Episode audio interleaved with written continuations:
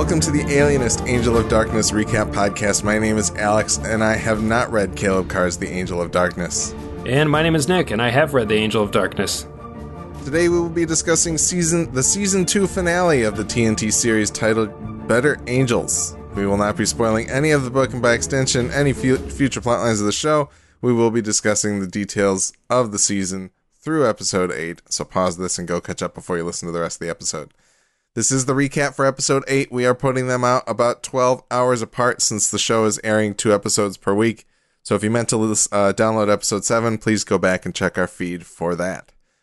You can find more episodes of our podcast at thealienist.tv, and you can send feedback to feedback at thealienist.tv to tell us what you think of our podcast. If you enjoy this show or any other show on the Midwest Podcast Network, please consider heading over to mpn.bz slash Patreon and pledge as little as a dollar a month to make our network even better. Special thanks to Jason K and Tom Z who have pledged at the level of $10 per month. And speaking of the other shows on the Midwest Podcast Network, please check out Horror Movie Yearbook's latest episode with their vampire movie bracket, as well as the latest episode of the Midwest Game Nerds where we talked about Carrion and Grounded. Nick, how are you doing? You know, doing great. I'm I'm glad we're here. We've made it. I was uh all these four weeks of intense watching and listening. I was telling my wife earlier, I said, you know, I can't, now that we've done it this way, I can't even begin to imagine that we'd only be on episode four of the season. Like, that feels like it would be an eternity. And for some reason, it would just work. This worked out really well, I think. It did work out very well. I feel very, I feel much more energized about the season right now than I did at the end of eight episodes of Westworld. Um, yeah, same. But at the same time, there's part of me that's wondering if people feel as though one of the episodes per week feels a little more energetic than the other one, you know, because we always record, you know, the first episode of the night might be a little bit, bit more energetic from us. We might get a little bit more tired in the second episode or something like that, or if maybe we would have given a little more time to certain things, but I never feel like we're kind of cutting each other short or anything like that. Mm-mm. So no, me neither.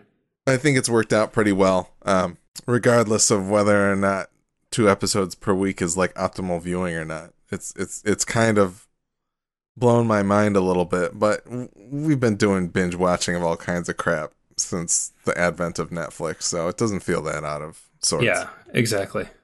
It's just unusual for us. With first time we've ever done anything like this.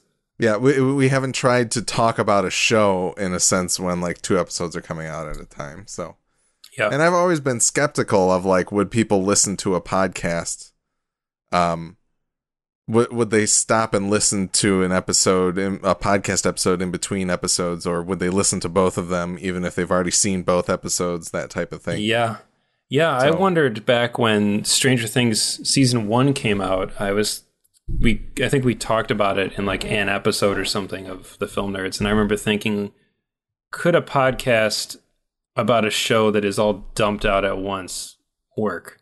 Yeah. And I wanted to I was so enthralled with it at the time, I was seeking out other shows about it. And I found one that was like it was like the Stranger Things show. And they were I think I got like midway through episode one of their show, and I realized I was like, it's just, uh, it's already all all happened. Exactly. It's hard exactly. for me to. So you, as the listener slash watcher, have to decide if you're disciplined enough to watch an episode, listen to the show, watch another, listen to the show, or you know if it's going to work for you or not. I don't think that it was going to work for me in that instance, but. Yeah, but I think yeah, I think like you're saying, it is very individual to the type of person yeah. I, I I know that there are other shows that I've seen like I'll listen to multiple podcasts about one particular show. Yep, same. But but it's hard for me to kind of think about pacing myself or listening to the episode 1 podcast if I've already seen the finale of something or something like that, mm-hmm. you know. So Yeah, and I love I love listening to multiple shows about the same movie. Like if if a movie yeah. came out in theaters, which who knows if they ever will again uh, I would try to seek out multiple episodes about it across different shows to get different people's perspectives and viewpoints. Yeah. So I, I wonder how other people feel about this. If you have any thoughts about it, please write in. It might inform what we do in the future if we pick another TV show or Yeah. shall we talk about a show like Rubicon that you can't even really watch anywhere and is all out already though? That's the sound of me sucking in all the air in the room because I really want to do that. so yeah, yeah, I- I think it would be a fun thing to tackle. Like something, you know, it works well with stuff that's been out for a while too. that's true. like, Like, a if somebody- rewatch. Yes, exactly. Yeah, because I was just trying to, for some reason, the example I thought of was like, oh, if I was going to do that with a show, well, what's an example? And for some reason, I don't know why, I thought of Tron Uprising, and I was like, hmm. Yeah, even though I could just binge that now, I would listen to episode by episode people talk about it. But it's because time has passed, and it's also kind of a niche thing. It also kind of there's something about being swept up in the fandom of something along with somebody Yeah, that makes it really enjoyable. for sure. For sure. Audience, Check- let us know what you think. We'll we'll take your feedback and maybe do something with it. So, Mm. shall we move on with the recap? Yeah, I do want to note because I've had a different drink every episode, or I've I've strived to. In episode seven, I was sipping on a I had a shot glass with some coffee liqueur in it Mm. because I felt the same way I did in life when I was watching episode seven. I was like, I need something to push me through this to the end. so I have my coffee liqueur, and now I've got a nice glass, which I already started on a little bit of some nice port. I felt I needed some fancy Uh, after dinner type drink now that we've reached the end of the series. But I realize I should have poured a glass of American bourbon, like ah, Laszlo yes. requests at the end. But maybe Yes. next time I see you, we'll have a glass of American bourbon together. and an egg cream, Uh, yes, as we've been promising to do. first and foremost. yeah, we actually saw each other in person this past weekend for We the did. first time in ages. Yeah. It felt like, and uh, it was awesome. Yes. We had We, were just so ate- excited to see each other, we forgot about bringing the ingredients to make egg to make egg creams. Yeah. Instead, we ate lobster rolls. Uh, in my oh, we weren't in my backyard. We were in the dining room, but Equally as rich. alm- yes, and almost like eating at Delmonico's. Very close Ah, yes, absolutely. and delicious. Those are good. Those are really For sure. good. They were fantastic. But anyway, uh, I'm drinking uh, carbonated lemonade, a very fine after dinner liqueur. Did you Uh, make that with a Soda Stream? Yes, I did. How are you liking that? Is it cool? Um, Egg creams are somewhat carbonated, aren't they? Or not carbonated. There's uh like um uh there's something in it that makes it like fizzy, I think. Hold on. we're looking up egg creams on the podcast. Uh, it's already in my Yeah, carbonated in my water. Chrome in my Chrome searches. It's it's it's bookmarked in our favorites. Club An soda. egg cream is a cold beverage consisting of milk, carbonated water, and flavored syrup, typically chocolate or vanilla. Yeah, this one says uh, chocolate syrup, milk, or half and half. Oh my god! And Wow. uh, and uh, adding club soda to it. Add a straw and serve very cold. This sounds nuts. It does. We gotta we try need it. to do It this. sounds we so have to do it. We got to do it. We're Yeah. gonna do it. We're gonna make it happen. But It sounds good. I'm down to give it a try. I'll Yeah. give anything a try. I would love it. I love chocolate to a I do stupid degree. All right. Anyway, Well, let's get on with the recap. okay, we could talk about food and desserts for quite some time. I think actually we have a channel for that in our Discord. We so do. join our Discord. We have a food and cooking channel. It's mostly just Dave Steele posting pictures of his pizzas, but uh, it's- also it's good wonderful. content. Yeah, but very yes, Please, Worth please give us five dollars on Patreon and join our, our our Discord. All right. So recapping the. How much longer can we stretch this out? No, I'm just. Go ahead.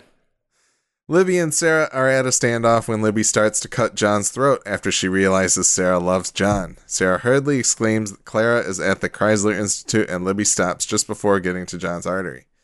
Libby pauses and is angry that her daughter is in an institute, which gives John a moment to overthrow her and pin her down. They try to get to the location of Vander- of the Vanderbilt. They try to get the location of the Vanderbilt baby from her, but it doesn't work. Um, I just have to say I was giggling throughout um, John and Libby's struggle because I just was very impressed with the fact that he didn't really overpower her all that much. Yeah. yep.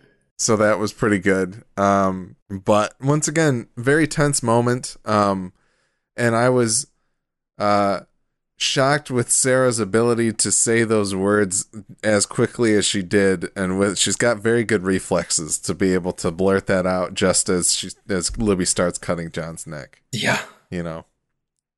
It was helpful. Very, yeah, absolutely.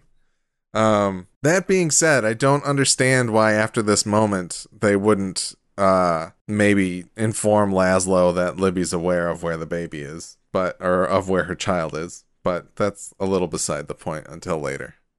Yeah. Um, any other thoughts about their standoff and this confrontation with John? Nope. Let's go.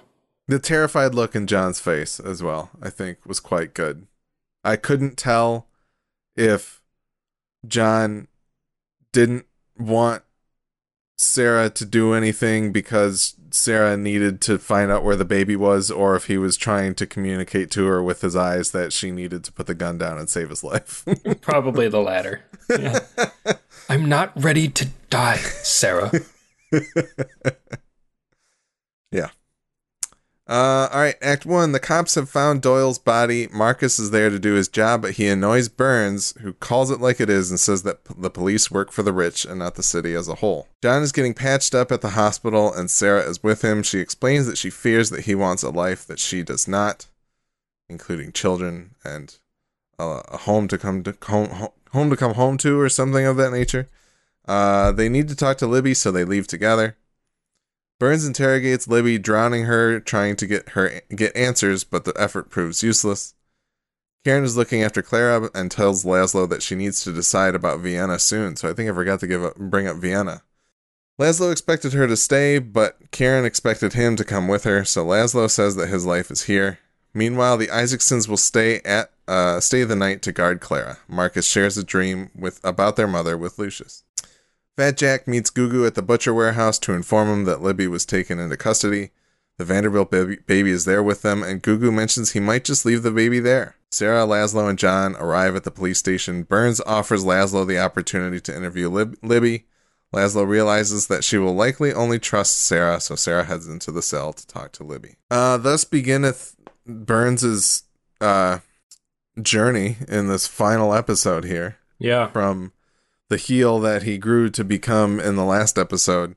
Um, his his kind of notion of his outburst of of the police only helping the rich. I think interesting if late, but um, I like where he goes with the rest of this episode too.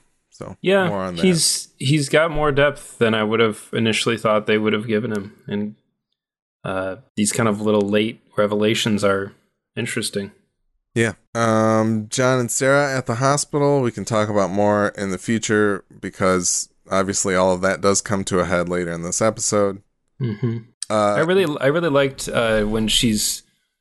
It's in that that first part where she's asking him why he thinks he loves her, right? And she's like, "Do you love me as your friend because you care about me?" She well, she mentions that she um is worried she loves him or he loves her because of her qualities as a friend where they would not be what he would want out of a wife. I think yes. that's kind of how she phrases it. Yep. Yeah, I really liked uh so this is what I, this is what I I told Sue in the last episode to to be ready for. I actually find myself really liking the Sarah and John stuff at this point. Yeah.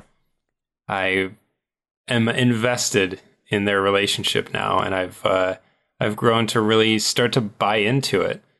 And I place all the credit on Dakota Fanning and Sarah gets yeah. because she's the one thinking about it intelligently and not just like running away in like a flight of fancy with how she feels and these kind of questions are so good and so mature and uh it's awesome to watch the like older man in the relationship be the one who's like put in this position to add, to have have to answer these questions.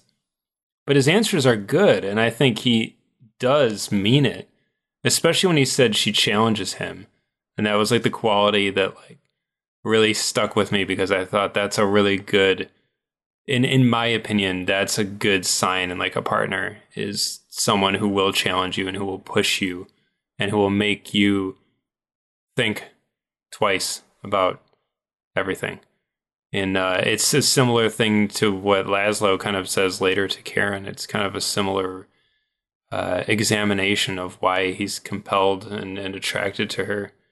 And I just liked. I, I think at this point, I'm really I'm buying into the the changed man, John Moore, and I'm less uh, nostalgic for and wanting the the sort of rapscallion John from the book, who would never change and who would just lean into his alcoholism and gambling problem.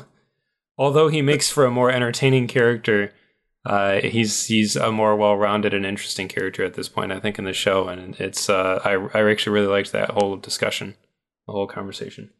Yeah, I I thought it was very um you're right. Like it didn't even necessarily occur to me that the the younger person here is the one that is actually asking these questions because she, things that she's actually talking about.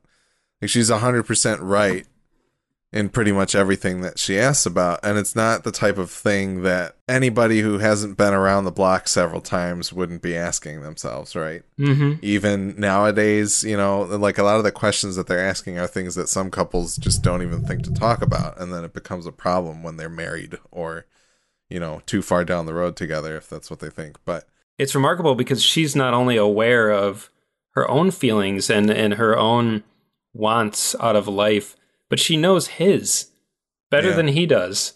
And yep. she's kind of making the decision for both of them for the right reasons. And I think that's so awesome and and really admirable from even from a writing perspective that they just give this much agency and drive to Sarah. It's honestly, and I don't mean to draw another immediate comparison to Preacher, but it's a lot with like what they did to Tulip and Preacher. Like they really beefed up that character in a really significant and uh, and important way and improved her. And I feel the same way about Sarah in the show now. Sarah in the book is a great character too, but she's way less of a character with her own well, motivations. And it's interesting. You you you talk about Preacher, which is a story that was written by Garth Ennis. Um, and Caleb Carr obviously wrote The Alienist, but I'm wondering if simply the dynamic of including women in these writing rooms for these TV shows could have been something yeah. that kind of, you know, like no, I wouldn't be that dumb. Like any anybody wouldn't be that dumb. Or maybe it's in the case where it's like I've been in that position when I was younger, and this is what I was thinking about, or things of that. And like simply just having that other perspective, I think as Laszlo does with Karen in his life, um, mm-hmm. you know, can change the way that things kind of form together. And I like that, like, those are certainly things that you came away from, even in Preacher and in this, seeing yeah. that, like, the strength of those characters is something that doesn't necessarily take away from the story, right? So, yeah. and it enhances it in a lot of ways. Well, both of those works were from years ago. I mean, Preacher, I think, is from like the late 90s early 2000s, and The Alienist is from the 90s. Uh, obviously, times have changed. And yeah. we live in an era where people are giving more consideration, which is good. I mean, it's it's strides in the right direction, but also yeah. it does also suffer a little bit because Preacher is Jesse's is like Jesse's story. The yeah. Alienist is John's story, and the Angel of Darkness is Stevie's story and the angel of darkness the show is sarah's story like she's yeah. basically the main character and it's awesome it works yeah. so well Absolutely. and it's not something i would have anticipated happening after the first season after just the alienist but it's wonderful absolutely yeah i, I would be interested to know what kind of led to that that pivot and and maybe it was even just um Dakota Fanning kind of being like, "Hey, Sarah's cool here, but let's like let's take it somewhere." Could be. And and, yeah. and I think, you know, or whoever's decision it was, I think it was a great thing to lean into for season 2. So, definitely. Um Byrnes interrogating Libby, he gives a very fantastic monologue. Yep. He says, Ordinarily, I'd talk to someone such as yourself first. That would be the first degree. And if the truth weren't forthcoming, I'd subject you to the second degree. I broke all creation and all nature and all wrath my, in my time. Even the toughest ones crack when they've been subjected to the Byrnes third degree. did, your, did your facial hair instantly grow? Oh yeah, no, I had a curly mustache that you could grew. hear it. yep, yeah, it was it was thick enough to wax into a curl as of yesterday, but I trimmed it off. But uh, the, the a third, the fact that he says burns third degree, like I just wonder if they filmed it where he said the third degree burns. I want, I want a, that I want a, a headshot of Ted Levine and a placard with that monologue on it. and I'll hang it in my daughter's room. There you go. It's There so you go. sweet. No, Very, it's very a good. it's a great it's a great scene and like really I feel like this is one where Ted Levine walked on he did his weird little strut onto set and he was like get out of my way you scrubs you're about to see some acting Listen, Watch out because the tell- scenery's getting Yeah. chewed. tells the director just leave tells the DP put one light directly above my head everyone else get lost and he rolls up his sleeves he looks like you see those old timey like like fighter guys with like The- the, it's the, bear- Pugilism Illustrated cover from Fallout 3. Yes. It's, it's literally just the most manliest boxing man, you know. I forget what the meme is. There's a meme with like the yeah the- yeah yeah I know what yeah. you're talking about yeah 100%. 100%. and you know what's really doubly brutal is if they had bothered to do Roosevelt properly, Ted Levine would have made Ah. a wonderful Roosevelt. as delightful as he is as Byrnes, um, Well, and that's the thing. It feels like um, Ted Levine is the is is the Teddy Roosevelt that Teddy grows into be, right? Mhm. It's not like they have the younger Teddy that they're Yeah. meant to have in in this time period. that's true. Yeah, Ted Levine's like sixty something and just so good. I mean, that mustache it cannot be handled. No, absolutely not. It's it's everything so good. I'm so glad that like I feel like Ted Levine did leave a little bit of a mark in season one, but fucking season two is where he did the work. And and Absolutely. it's great. Yeah. Yeah. It's uh it was a great scene. Um, so I did forget to bring up the idea that Karen was going to Vienna. Uh, in the last season, she's had an invitation from Dr. Freud to come and, and work in, in Vienna. And she uh, clearly wants Laszlo to come with her. Um, and Laszlo isn't so sure. But we can talk more about that at the end because it kind of becomes more apparent what's going to happen anyway. Mm-hmm. And uh, Fat Jack leaving Gugu. Or Fat Jack and Gugu leaving the baby. Yeah, I was laughing really hard when Fat Jack was walking around going, Goo goo. Goo goo. Goo goo. Goo goo. Seriously, it was cracking me up. Yeah. And then Goo goo grabs him by by like the throat and he's like, It's me. I was like, Yeah, duh. it's so stupid. I hate that in movies when characters do that kind of shit because I'm like, yeah, we we know.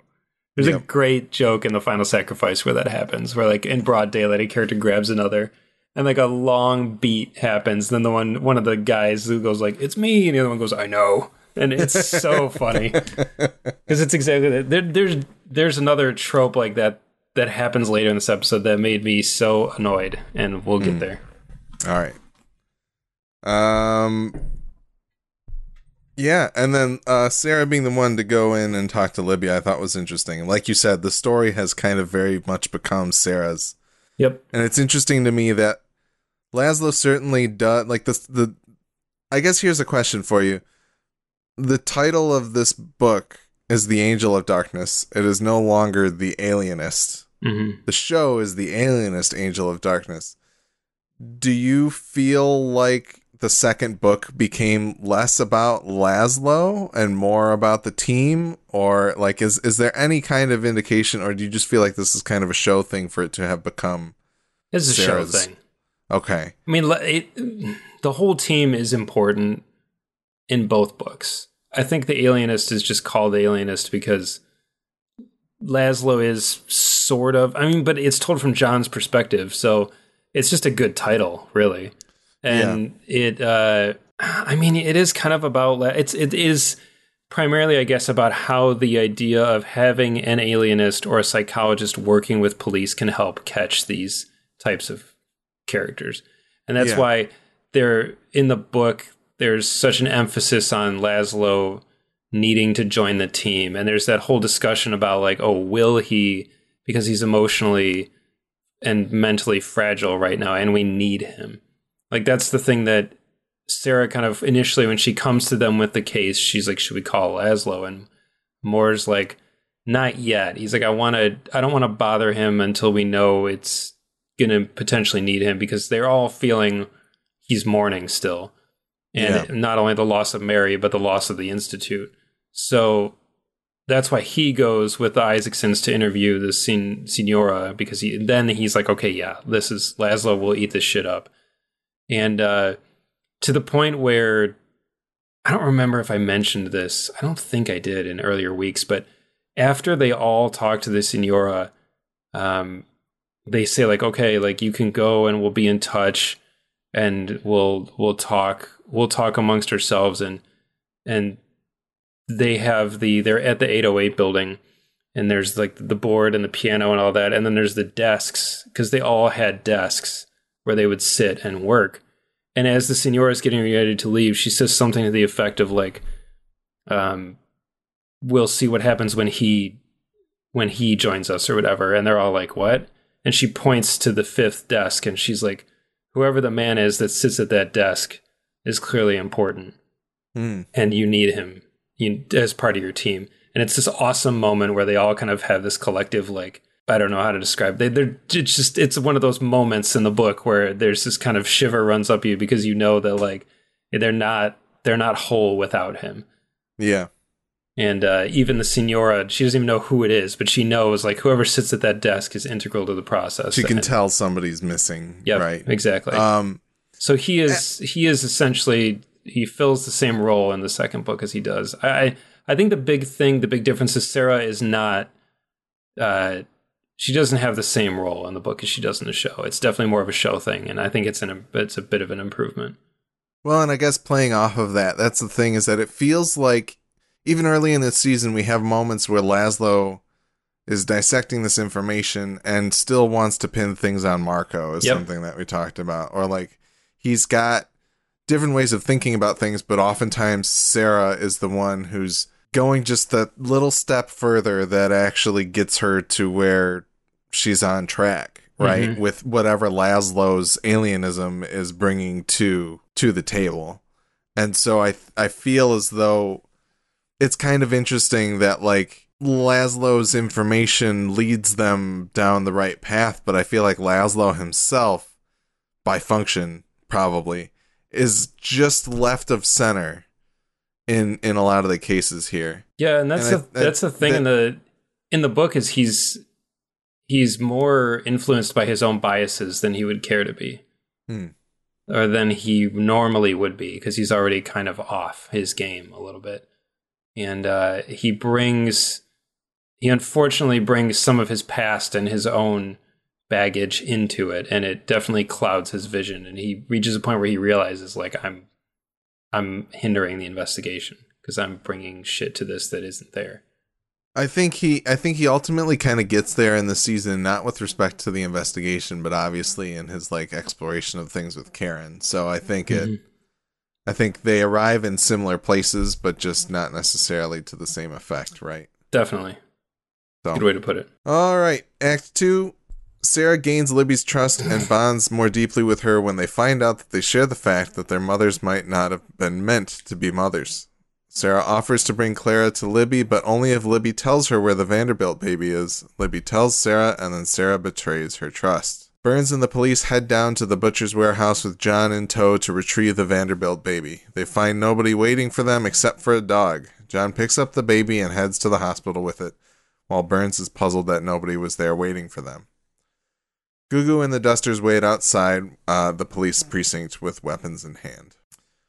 Um, this is something I was dancing around in the last episode. Sarah and Libby's kind of final bonding moment is the idea that their mothers did not necessarily want to have them or weren't meant to be good mothers.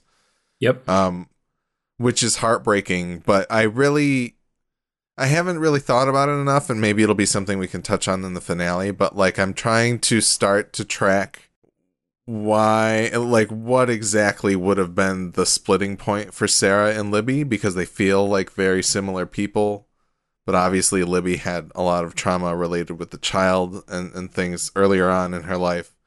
Sarah had similar trauma with her father, but didn't have that whole baby component. So it feels like it'd, it'd be interesting to kind of examine them both and see where the splits completely occur.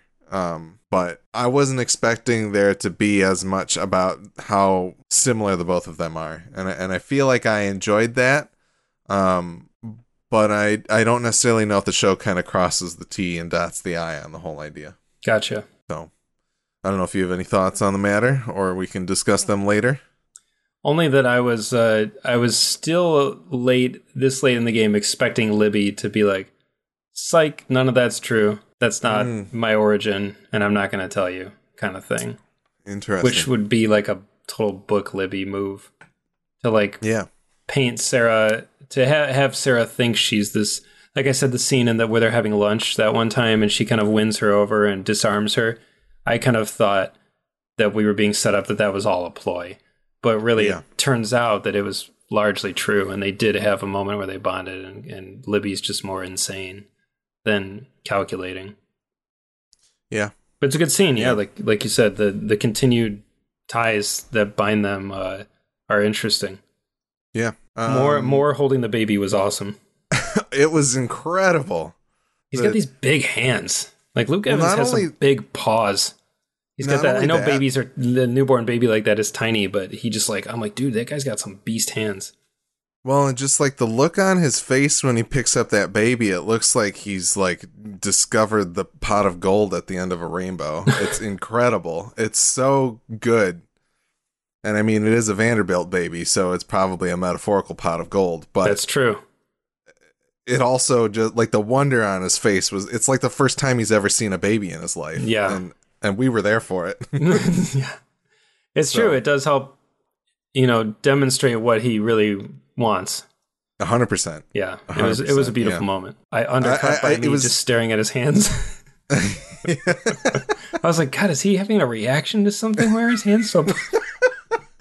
Yeah, where they filmed the show in Bulgaria or something. There's Yeah. something in the water. yep. Ugh. No, I thought it was funny when he's in the back of the paddy wagon with them. I was like, Mm-hmm. what is he doing there? Why is he with them? And it's like, oh, he's there to retrieve the baby because he's he's Sure. sure. He's got to be there to Police tell the their hands story full with horses and guns. Yeah, yeah, that would have been a, Um, that would have been a good moment where book Moore would have probably been like pulled out like a handkerchief to like cover his nose or something like some smell, or he would have like complained about his trousers getting dirty.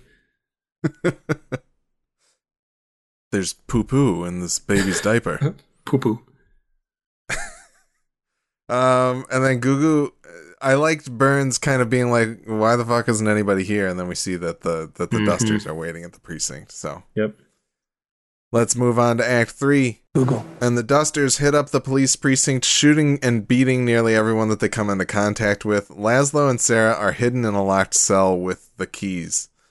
Libby sees and hears Goo Goo, and he retrieves her from her cell. As they leave to get Clara, Laszlo and Sarah exit the cell and see the carnage. As Marcus checks in on Clara, he hears the glass break. He wakes up Lucius and heads out to investigate.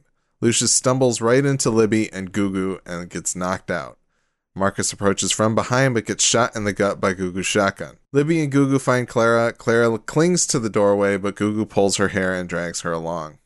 Lucius wakes up to find Marcus bleeding out, and he prays for Marcus to stay alive. Um, the Dusters attacking the police station, I thought, was more brutal than I expected them to show in on, on a cable TV show for yeah, some reason. it was sweet. It was it was pretty crazy. Um, and the idea of them hiding in a cell with the keys was felt very ingenious to me. I never would have thought of that idea. I thought it was going to go sideways though. I thought they were going to find them and just like throw something flammable in there and just like smoke them out or something. Like I thought this isn't to work. Well, and I like up until the moment where the dude is like, "Here's the keys too." I was like, "Oh, is, are they just gonna get screwed by this in some Yeah. other way too?" Right. Like, Yeah, Byrnes gonna walk in and be like, "Well, you're in a cell now," and I've got you. Yeah, and then it, fortunately, because of Goo Goo, who was like, "Hey, we got to get out of here because all the Mhm. cops in the city are about to be back." Yeah, yeah. It was right. short-sighted of them to uh, just send out pretty much everybody yes. instead of leaving some people behind. But what do I know? Well, and the, like I think Byrnes kind of justifies it as you hear him say something as they're all gearing up in like a great sequence, which is like pulling the guns off the shelf and that type Yeah. of thing when the police are heading out. That's, That's a good true. trope, I think. Um, but the he mentions that they feel as though the dusters are going to be waiting for them. Yeah, which is which is valid. I think it, it is quite valid, but also, yeah, maybe a bad idea to send everybody out. Um, all right, Marcus. Nick is shaking his head. What do you have to say? Um, very disappointed, honestly. Like, Mhm. and and I like we can get to. We don't necessarily have to talk about it in depth. I'm fully ready for the show to have a third season, Yeah. but I'm very sad that Marcus would not be in it in this at this point. Mm-hmm. I think we'd be missing something. Yeah. Uh, although I mean, it le- it might let Lucius grow into some interesting places, but I don't. I would have rather had both of them around to grow into different places. Mm-hmm. Me too. yeah, Uh, I hate I hate when a character gets knocked out in a movie or a show and then they come to like minutes or hours later. That Yeah. drives me crazy. Cuz it's been talked about so much like writers know at this point that that's not how it works. That doesn't happen. If it does, you are permanently brain damaged or dead. like if you're out for more than like a span of seconds, you're not getting back up without some help. yeah. It's just the way it is. So I Yeah. I hate when that shit happens now. It's gotten better. Like when you, especially when you watch a lot of movies and shit from like the 80s where you see like Rambo gets like the butt of a gun to his head and he wakes up like hours later night has fallen and he's tied up to something and you're like, "Okay, man, come on." Feels like it happens to Bruce Willis in every other movie. Yeah. Anyway, yeah. So, spoiler, non-spoiler, I guess. Marcus does not die in the book. Yeah. This is this is show, and I hate it so much. It doesn't do anything for anyone. It Yeah. doesn't even give. If this happened in episode two or something, where Lucius would have the chance to get his shot back on Goo Goo, I maybe would accept it more. But it happens like 20 minutes later, and then I'm just like, I don't care. It doesn't make it better. It's Yeah. you. The Isaacsons are so like they're so symbiotic in the book, and they're so much fun. They're such good characters, and they're so much more fun than they are. I mean, they're good in the show, and and they're they're really close to their their counterparts, and you get a lot of that playful back and forth with them. It's still not. It still never reaches the potential of what it should, though, because like hmm. ideally they'd be in the background of like every scene. Like you would see them arguing with each other and like throwing up their hands and bickering, and like that's just the way they are, and it's beautiful. It's so beautiful. I'm telling you, if you if you get around to reading the books, you're gonna love them so much. They're so great. And when this happened, this is the first time where I sat up in my seat, like, what? Now I was like, there's stakes.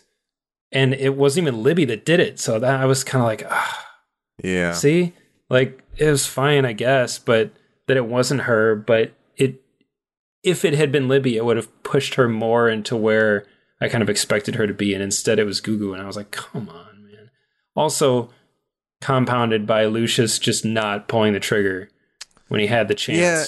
Even both of them, like Marcus wheels up on them and announces himself rather than, you know, Right. firing on the dude who may have just killed his brother, right? For Right. all he knows. Which I get, like as a as a cop, As a policeman, that's their yeah. training, I suppose. But I mean, in 2020, it's pretty thin. Yes. Yes. Uh, and that's that's the thing. I'm, it's funny because as, as Nicole and I were watching, she's like, "Why aren't they shooting anybody? They should be shooting these people." And I was like, "Well, cops aren't supposed to kill people." That's they are. That is true. They're not supposed to. But these are known murderers. hmm Like Goo Goo Knox is a murderer. Like in the book, they're like, "Hey, stay away from that dude." Like, and they set him up that way in the show too. They're like, Mm-hmm. he has a reputation and steer clear because he'll stab you in the eye as quick as anything. Like, and the whole thing, I just was like, ugh, these guys. This is why no one in the force takes them seriously. Like, dispense some violence, man, when you need to in your in your own self interest and preservation of your fellow lawman. Like, also, where was Marcus? Like, it Yeah. The Where whole- did he go to investigate the glass? the break? geography Like, of the scene was confused. Anyway, I there's not there's really nothing more I could say about it. I hate it. I hate it full full tilt. There's no nothing good enough will come out of it that'll make me forgive the idea that the Isaacsons aren't there together. So Yeah. that's it. I I agree. Even as somebody who did not read the book. Uh, Act four.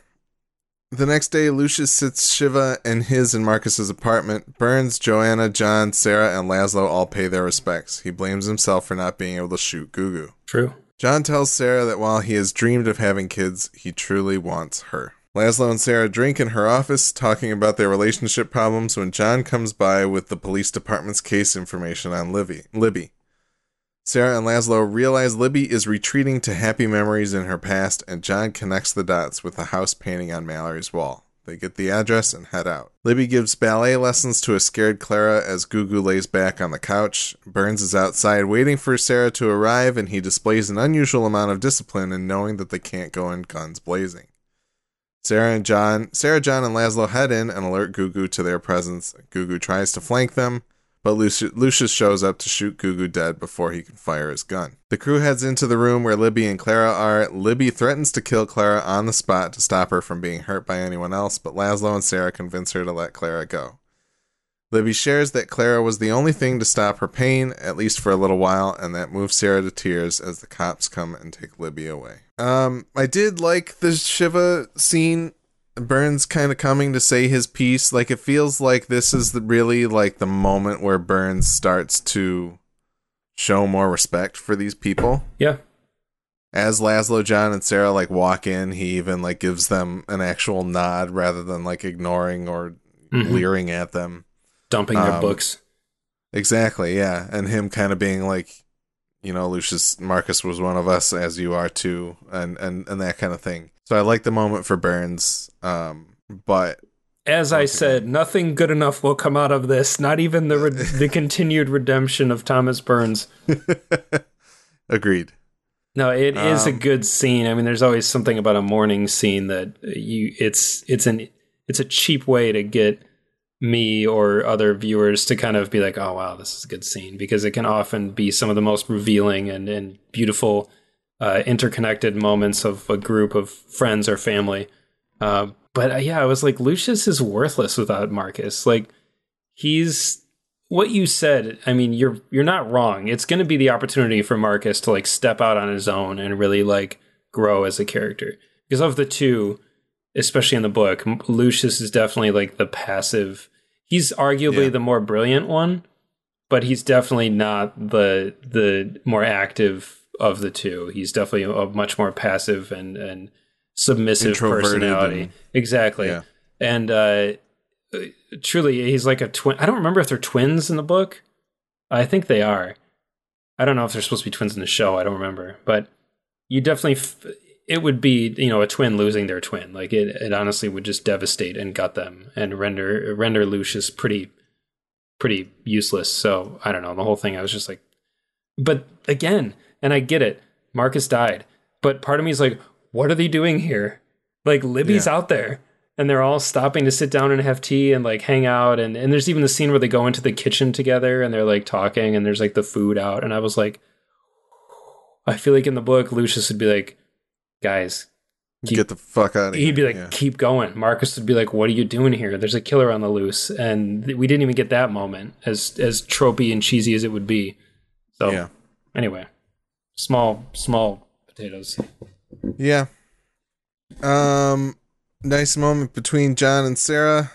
Uh, but that's really all it is. yeah and i like i said i like it i like the i Yeah. like it Yeah. there it is Um, so a little bit more police, final police work here, where they're trying to figure out where Libby has gone once again, and John, of course, managed to draw a picture of the painting that was on the wall, which is neither here nor there, I guess. But John's useful for something, yeah it seems. it's nice it's nice to throw him a bone Yeah. Uh, I was I was expecting them to show that Libby had killed whoever occupied that house Hmm. until they showed that the house was pretty decrepit. But I figured that would have been another place to show how monstrous she was that they didn't necessarily take. Um, but yeah, I mean, it, the the final mechanics of this all feel like they leave a little bit to be desired, especially with Goo Goo's demise and like John just basically punching through the glass door and, and and all that type of stuff just kind of felt a little bit clumsy compared to where things could have headed. I don't know exactly how I would have wanted it to happen differently, but It's all very rapid. It happens really quick. it happens extremely fast, yeah. So it's it's kind of um like once again we get another great moment of Sarah and Libby connecting and that happens five times in these two episodes, so it's a little hard for to talk about it the fifth time in a row, Yes. but Yep. um you know, I I honestly I guess I should have mentioned in the prison scene I think I think Rosy McEwen continues to do a fantastic job. I think she would be somebody that I would expect to to see some type of nomination for, even for uh, this particular case. But um, the acting between the two of them, I think, is quite wonderful. So, Yeah, she's great. um, and and yeah, I, I I guess I like that. Even in the end, if Libby's completely gone off the deep end, she, it feels like she hasn't. Like the reason that I like that she hasn't necessarily gone off the deep end is that she does still care about this daughter that she thought she had lost. And it does show that there's the shred of humanity left in her. Mm-hmm. And I feel like I appreciate that, but I also understand where you're coming from and the idea that she could have just been this like soulless husk of a monster that's exacting the whims of this former person. Yep. So, any other thoughts? No. All right, Act 5 is a lot. So, uh, I'm going to stop a little bit way through. As the Journal and the Times both report that Goo Goo is gone, Libby is in custody, and her daughter was rescued unharmed, we hear that John has received a promotion and Vanderbilt is singing his praises. He seeks to hire Joanna to his new team, but she's leaving for a more progressive paper in Weeksville. Violet shows up and tells John that they need to talk. Laszlo has a drink at Cyrus's and receives a book about Frederick Douglass from Cyrus. Laszlo wonders if he's been hiding behind the walls of the Institute, and Cyrus tells him that he's felt the most like himself when he's been away from the Institute. John finds Sarah at her office digging bullets out of the furniture with a Balkan dagger. He informs Sarah that Violet is pregnant and he is the father. Sarah shares a bittersweet congratulations as John confides in her that he hopes he finds a piece of his late brother in his child. So we'll stop there briefly. Um, John getting a promotion feels nice. Him kind of saying, uh, he feels like he's been a fake up until now, and he feels like he's actually found a purpose in in at the times. I think is really nice. Yeah. Yeah. There's a lot of self discovery that happened with him. Yep. And it's uh it's beautiful. Um, and then what did you make of Laszlo and Cyrus? Like, I feel like, um, you know, you were disappointed that Cyrus isn't as prevalent in the story as he is in the book, but how do you feel about Cyrus's role in the season and where this kind of final scene leaves them? I think it's it's good that the show puts Cyrus in a place where they're they're more like equals. They're not like employer and employee because that's obviously filled with a lot of ugly trappings considering like the race issues Yeah. uh, of the time. But I feel like the book presents it a little more authentically, though, where like what what Laszlo is able to to provide is is a is a good thing for Cyrus and Stevie. But the big caveat there is that they both have criminal records. They Mhm. both were essentially saved from prison sentences by Laszlo Yeah. to, in order to come work with him and in both a, a doctor patient. That's kind of the smokescreen for it, but it's more that like Yeah. he just wants to. He knows they just deserve a second chance. So because Cyrus isn't really presented that way in the show, it is a little bit different. He's able to, I think, walk around the world with a little more autonomy. But yeah, it's a it's a good scene. I mean, I think it's it's cool that Laszlo is so open to hearing. He's kind of like what Karen says, where she's open to new thoughts and new feelings all the time. That Laszlo is genuinely asking for people's thoughts because he values them. He values their perspective and he values their input rather than just like I'm curious about the brain. Tell me what you're thinking. Like it's it's hey, you're my friend and tell me what you think. Well, um, it it feels like he's come to this place where he realizes that he can learn more about himself from other people than he can by staying in his own head. right? Yeah. The only kind of sticking point is that Laszlo in the book is very like he's driven by the need to help people, especially the kids. And so Laszlo in the show is kind of like it's kind of going on this like kind of weird like midlife vision quest sort of yeah direction, feels which like they- feels a little selfish and a little a little out of character in that regard.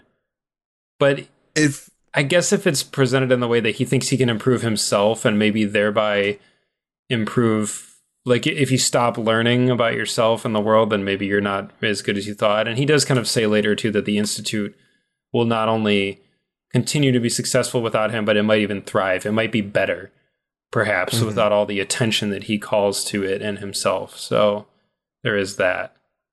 Well and they don't really clean up the whole not him not at all. not not being able to practice. So i don't really know exactly where that's meant to leave but if he literally can't serve as right. as the head of the institute then him going off to learn more isn't necessarily a bad thing right? So Sure. it but we just don't we know literally nothing about that situation yeah which it that feels which like was a- weird. And it was a weird omission. And i was wondering like okay yeah same thing. Like okay is he allowed because he's at the institute like at the end.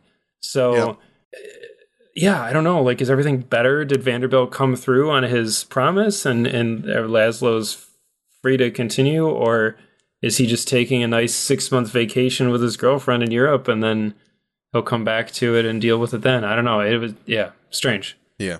Yep.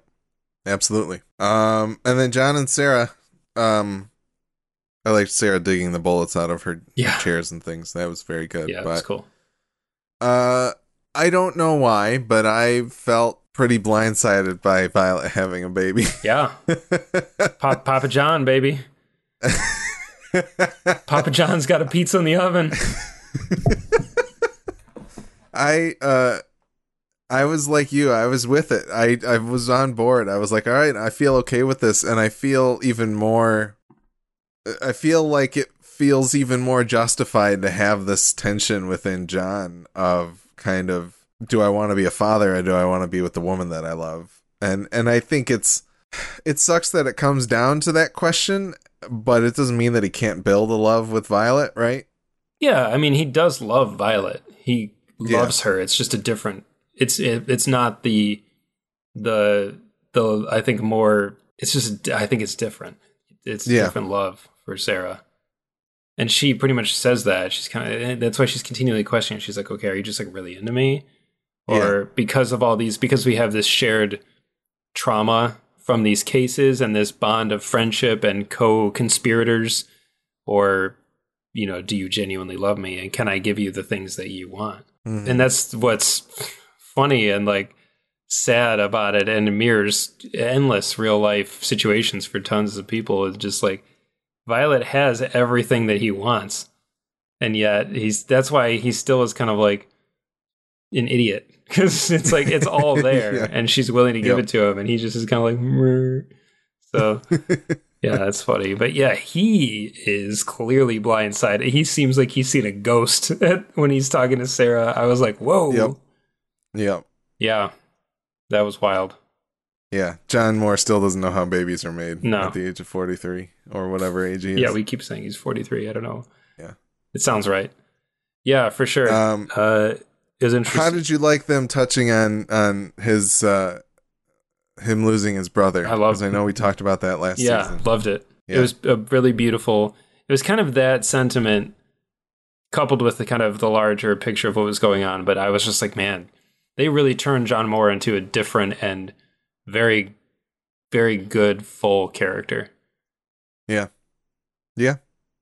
I I thought it was very well done Mhm. and it it really kind of made everything click into place is the thing. Like it, it, it made the journey worth it in my opinion. Definitely. Um, so that was good.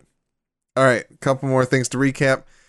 Karen hands Laszlo his ass in a game of chess, and Laszlo has apparently learned that he's not an omniscient god. He declines to join her in Vienna once again, but she says she's brought, or he says she's brought a desire to change in him. They kiss, and he seems to change his tune about Vienna. John and Sarah dine with Laszlo at Delmonico's to see him off to Vienna, and they share a toast to their friendship. John leaves when Violet arrives for him. Laszlo demonstrates his desire to change when he orders American bourbon straight up to toast with Sarah one last time. Sarah goes to Sing Sing to reflect in the room with the electric chair and to stop to see Libby one last time. She seems to dwell on the connection between her and Libby before leaving without saying a word. Finally, Sarah introduces Kitty Burns to her team of women, women detectives and gives a rousing speech about their roles. They, the clock strikes 8 a.m. and they begin their day. Um, Laszlo and Karen. My one regret, I think, about Karen is I kind of wish she was introduced earlier in the season. Mm. Yeah. I think it would have um, given them a little bit more time to play off of each other. Well, we, we never see them like- just having fun, really. But their Yeah. idea, I guess, of fun is pretty different than mine because they're like these weird bars and then like at Dell's and then just like playing chess. And I'm like, man, they're never just, they're never just, re- they're never relaxed. It's all yeah, I don't like, feel like Laszlo ever has his jacket off and is like reading a book or anything. You know? Yeah. Yeah. Just sleeps in that suit Yep. and changes into a fresh suit. That's true. He doesn't unwind, doesn't unwind very well. Yeah. Like a few months in Europe will chill him out a little bit. Yeah. Um, what do you think? So Laszlo leaving for Vienna feels like something show invented, right? Yeah. Yeah. Yeah, I mean, So whatever. The thing is, like they they initially were making it seem like they were living there, like permanently. And I know Hmm. they kind of leave it it's like semi-permanent, but they doesn't he say like six months? He'll be back. He says six months, and John is kind of like, "Well, if you ever come back," or something like that. yeah, So he'll be back. I was like, after he kind of said that, and there was a there was a number attached to it. I was like, six months? Come on, Yeah. that's uh, Yeah. he'll be back before you know it. Like, please. I mean, it's not like you have you know Skype or anything, but how long of that journey is the ship ride there and back? Seriously. yeah. I mean, yeah. I was like, okay, this is not that huge of a deal. They're having dinner. They'll see each other in six months. I mean, shit. Till we had dinner the other night, it was almost six months since we saw each other face to face. Obviously, yeah, we have all this technology and whatnot, but yeah. yeah, I mean, he was going to have a great time. Uh, Sarah's going to have a great time running her agency. John's going to be just putting together, just building a crib with his bare hands and just enjoying the high life. Uh, Smoking his last carton of cigarettes before fatherhood. dude, perfecting the egg cream recipe because he's going to make so many when he has a kid. I also really hope he has a daughter because I feel like seeing John with a little girl would be magical. That'd be pretty good. Yeah, absolutely.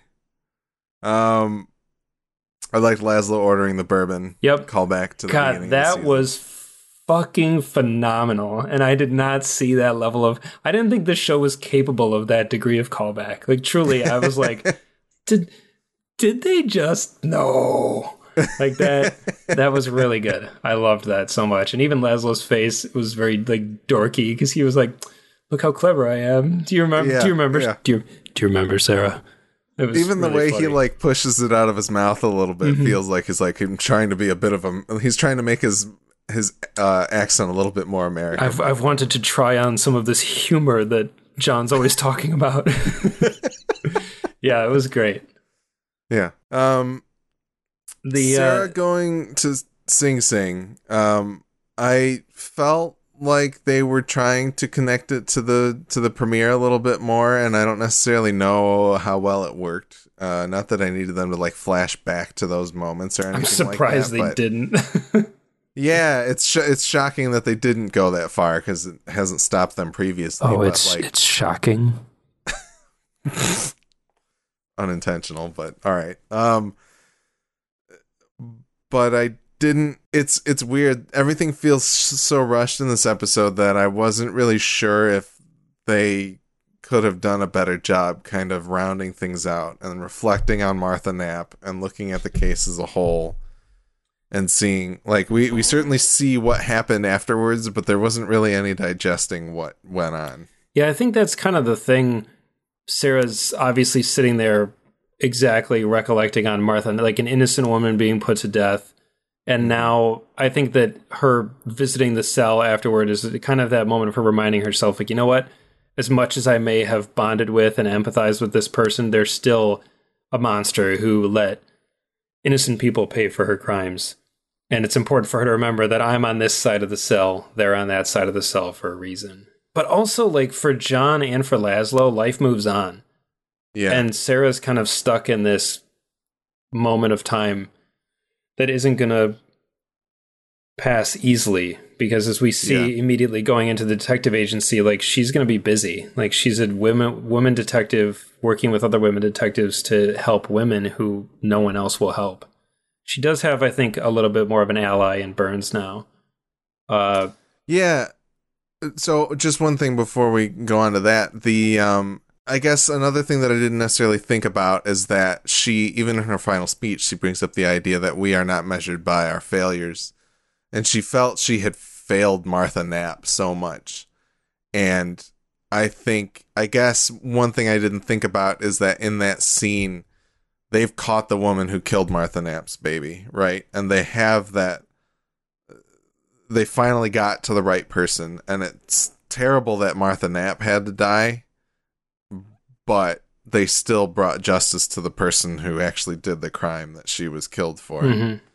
and so I guess that that kind of draws a bigger conclusion to the end of the season so that's good something I didn't realize initially um I really wanted a I hate to reference a Dark Knight twice in the same episode, but I really wanted a Dark Knight style Sara's voiceover narration intercut Mhm. with the other characters somehow portraying what she's talking about, like talking about not being measured by her fail- failures and showing Laszlo. This would have been a good time to show him reckoning with the institute, maybe, or some, or like Polly, or something like that, or, or you know, then another portion of that Yeah. speech showing John. Like I, I just, I just love when that kind of stuff happens in in movies and TV, and I feel like that's a excellent use of the medium that doesn't necessarily happen enough. yeah no I think that could have been that could have been great It also elevates um, it elevates Sara uh, already where she is to an even higher position if she becomes sort of the the overall narrator of these people's lives. Actually, Lucius, it would have been a perfect time to show Lucius dealing Mm, because he literally the last we see of him is like him shooting Goo Goo, and that's it. We don't see any of the development there on for him. So yeah, it would have been a Yeah. good time to show him. Uh, yeah. Anyway, I also forgot to mention in the restaurant scene the John's line, his Harvard line was so good about how he he paid attention in some of the classes they went to. I, I I did attend some of the classes in our Harvard education is something. Yeah, I think that's that that's some old that's some OS old school John Moore Laszlo banter that I live for. It was so Yeah. good, and for a minute there's a little twinkle in Luke Evans' eye, and I was like, there he is. There's the old Yep. John Moore still in there somewhere. Beautiful. Yeah, very. it was a wonderful. The the friendship between him and Laszlo is something that I feel like gets a little bit muddled too.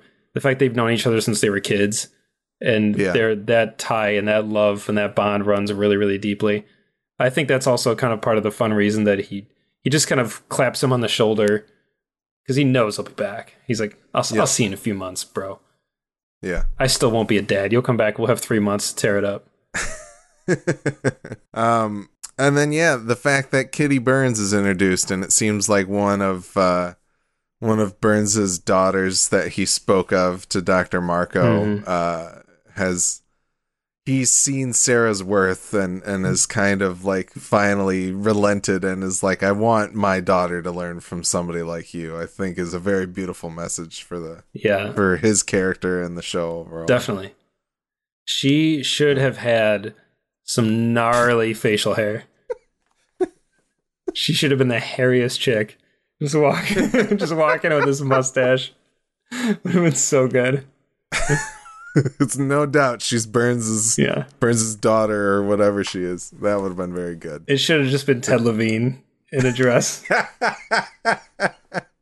Ted Levine's face, Benjamin buttoned onto like a, a, a wiry girl. Yes. exactly. Oh man. Would have been so good. Incredible. No, that was a Um, very that was a very touching little moment to slip in there. It was really nice, and and man, I was like, how is Sara paying all these people? There's like twelve women there running around working. I was like, she must be doing great, and business must be booming. I have to assume, and that's the that's another thing that I wish we got to see. We didn't really see any reckoning with the Vanderbilts, and and kind of like Mm, yeah, I assume she's in gold with the Vanderbilts, right? That's And true. probably Yeah. got she got very handsomely paid. definitely. Um, yeah, that's a great point. so I, I wish we got kind of an ending with the Vanderbilts, and kind of another thing that maybe we can touch on uh, in a in a season wrap up episode would be, um, just really what was the point of of the Doctor Markoe stuff? I think he's meant to be a lot of a red, Red herring, herring, yeah. but um, it it feels like there could have been a lot more. As I tried to mention last episode, uh, but cut out of the episode. I I was kind of thinking that Libby um might have been uh Libby's baby might have been one of the babies that Markoe killed after Libby was brought to the lying in hospital or something like that, which would have caused her to become the killer that she is. But right. um clearly that didn't come to pass, but but that was kind of where my head was putting Dr. Markoe in the grand scheme of things. So Mhm. I think red herrings are fine, but it just kind of feels like he he hung around for so much longer than he maybe needed to Yes. this season, Yeah. despite it being four weeks long. Mm. So It's true. yeah. Yeah, my f- Any other thoughts? my final note was just I kind of front ended it into episode seven, just saying this show is definitely is best when it's about the characters, and the books are the best when they're about the mystery. Like that's the that's kind of where they stand opposed to each other, and I really, like you said, I've grown to love these characters a lot more in this season than in season one. I had a great time with season one, but I think I was kind of like, this is a fun, silly show. And now Yeah. I have a much deeper level of respect for it and appreciation. And I'm fully prepared for a season three if there is. I mean, I have some ideas of where it could go. I have some theories, and uh, we can talk about that in the future, I guess. Yeah, I, I think we should in the next episode. I think um, one of the things that I was reading was that um, I, I just kind of looked for an article and I can't remember where it was. I'll try to post it in this episode notes if people want to check it out. But um, they had talked to uh, Luke Evans, and Luke Evans was very down to return. He's like, I love playing John. I would love to be back for a season three. So it sounds like a lot of the people that we would want there would would probably return. Um, the showrunner, um, who I can't remember his name, mentioned that he wanted Caleb Carr to have more material uh, to to go off of. So, and and obviously Caleb Carr has had these two other books that he's considered uh, uh, working on, or that he's currently working on. Um, so it uh, it it's kind of weird where they whether or not they'll wait a little while for another book or what they're going to try and do with it. But I, I honestly would love to to come back and and see these characters in a third season. So Yeah, me too. All right. I think uh, Laszlo's quote, which I had to look up because I wanted to get the wording right, was one of the most beautiful qualities of true friendship is to understand and to be understood. And I think that was a really just alarmingly beautiful way to sum up the the quest that they've all gone on together. And uh, likewise, the the journey that we get to continually go on when we get to do these shows and talk about these things. So it's been a lot of fun. I'm really glad that we made four w- weeks of watching two episodes and recording two episodes work. It's been Yeah. it's been good. Me too. I honestly, even when we made our primer episode, we didn't really know that it was going to air this way, Mhm. and they like moved it up a week too, which was interesting. So, um, but I think everything fell into place pretty well. And um, by the end of that first season, I feel like I remember saying something along the lines of, "I don't know that I would have watched through the season if it weren't something that you were so invested in and something that we were making a show about." But by the end of this season, I feel as though I'm happy that I did because I appreciate season two a lot more than I appreciated season one. Yeah. and so it's it's been a great journey, and uh, curious to see if they want to continue it. And um, yeah, I don't know. I'm excited to talk more about the season as a whole. Uh, probably next week would be my guess. So Yeah. Everybody please write in all of your final feedback for this Yes. season and possibly this series. This could be it. Hopefully not. now's your chance. yes. You can hear me stutter through all of your words because I'm that bad at reading. And you are going to read that other email next time, right? Yes, Okay, Mariana had a had quite a long email. It was very good. I'm going to forward it to you too, so you can take a look at Okay. it before we discuss. But um, Perfect. uh, Uh, very excited to talk about your feedback. Please write in feedback at thealienist.tv. We would love to hear from you. And um, yeah. Once again, you can find more episodes of our podcast on thealienist.tv. We're also on Apple Podcast, Stitcher Radio, and Google Play Podcast. You can email us at feedback at thealienist.tv to tell us what you think of our podcast. Share your thoughts on TNT's The Alienist so we can read them on our show. Send us corrections, observations, or anything regarding The Alienist or our podcast. Check out MidwestPodcastNetwork.com for the rest of our shows if you want to listen to us after The Alienist has wrapped up. Our theme music is the song Division by Kevin MacLeod and it is being used under an Attribution Creative Commons license. That's all for this episode of The Alienist Recap. We can't wait to see what next season of The Alienist brings if there is one, but until then, we will see you at the chalkboard.